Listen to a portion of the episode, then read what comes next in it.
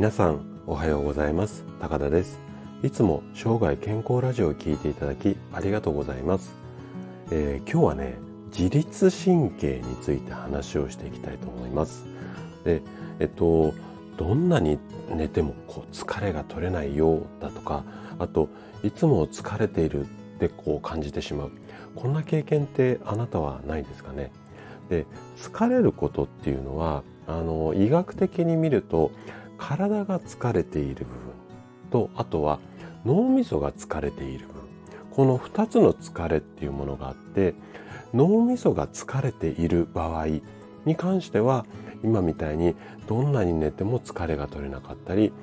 常にこうだるい状態っていうか疲れた状態が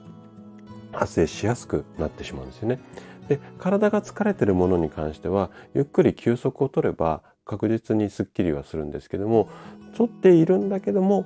なかなか疲れが取れない、こういった人に向けて、今回は疲れない体を手に入れるために大切な2つのこと、こんなテーマで、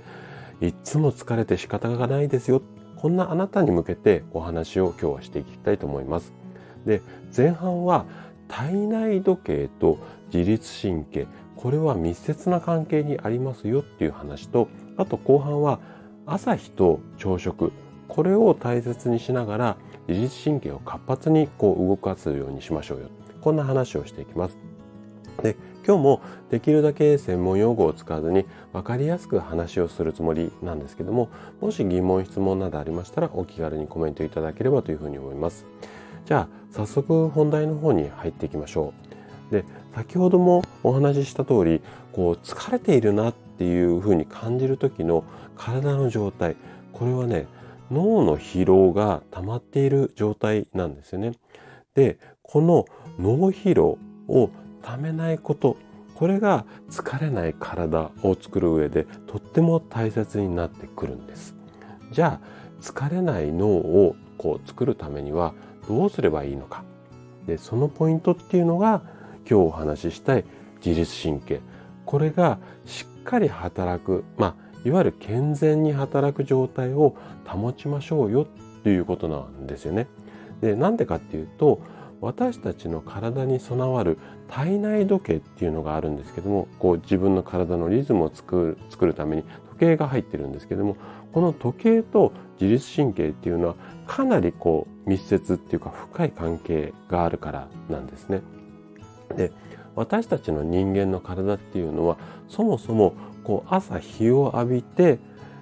これから活動的になって、で、夜暗くなると眠くなるように、これね、もう生まれた時からそういうふうにプログラムされているんですよ。で、この、リズムに即した生活をしていれば、いわゆるその自律神経っていうやつは正常的に働いて、体がいつもこう、元気な状態が保てるわけなんですけども、反対にこのリズムに反した生活、これを送ってしまうと、どんなにこう素晴らしい健康法、例えば運動をしたりとか体にいいものを食べたり、このあたりを一生懸命実践してもなかなか元気になれない、こんな状態になるんですよね。で、この自律神経を働かせるために、体内時計、いわゆる生活のリズムを大切にしましょうよっていうのと合わせて、もう一つ大切なことがあるんです。これをちょっと後半深掘りをしていきたいというふうに思います。じゃあ、自律神経を上手に働かせるために大切なポイントって何っていうと、これはね、聞いたことあると思うんですけども、自律神経っていうのは交感神経と副交感神経、この2つの神経が合わさって自律神経っていう形なんですけども、この交感と副交感、これを上手に切り替えていく、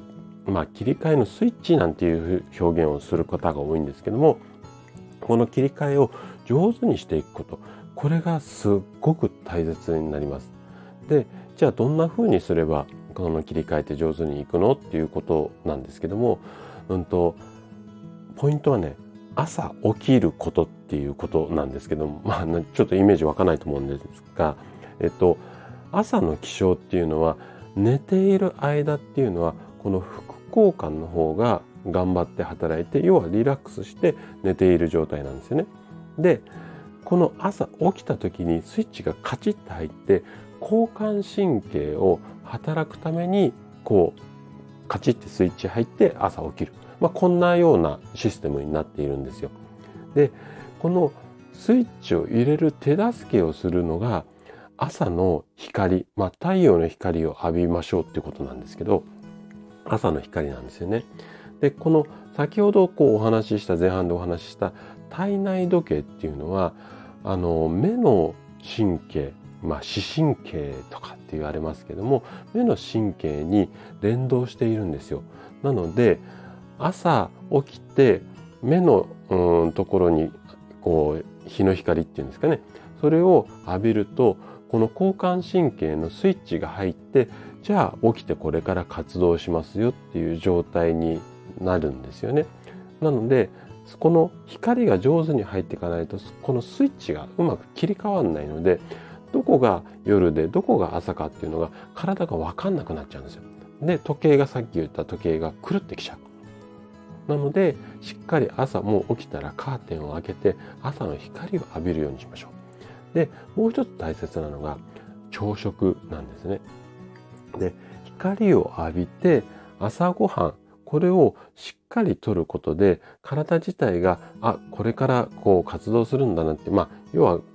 車でいうとガソリンが入ってくるような感じですかね。で、エンジンがかかってくる、こんなイメージで、いわゆるこう戦闘モードになるなんていう表現をされるんですけども、日の光を浴びてご飯をしっかり食べるとしっかりスイッチが切り替わって日中仕様になってきます。で、この朝ごはんを食べないと、いわゆる戦闘モードに切り替わりづらくなってしまうんですね。で、私の治療院にも毎日たくさんの患者さんがお見えになるんですけども、結構皆さんやっぱ不調を抱えていらっしゃるんですね。その方にお食事の状態を聞くと、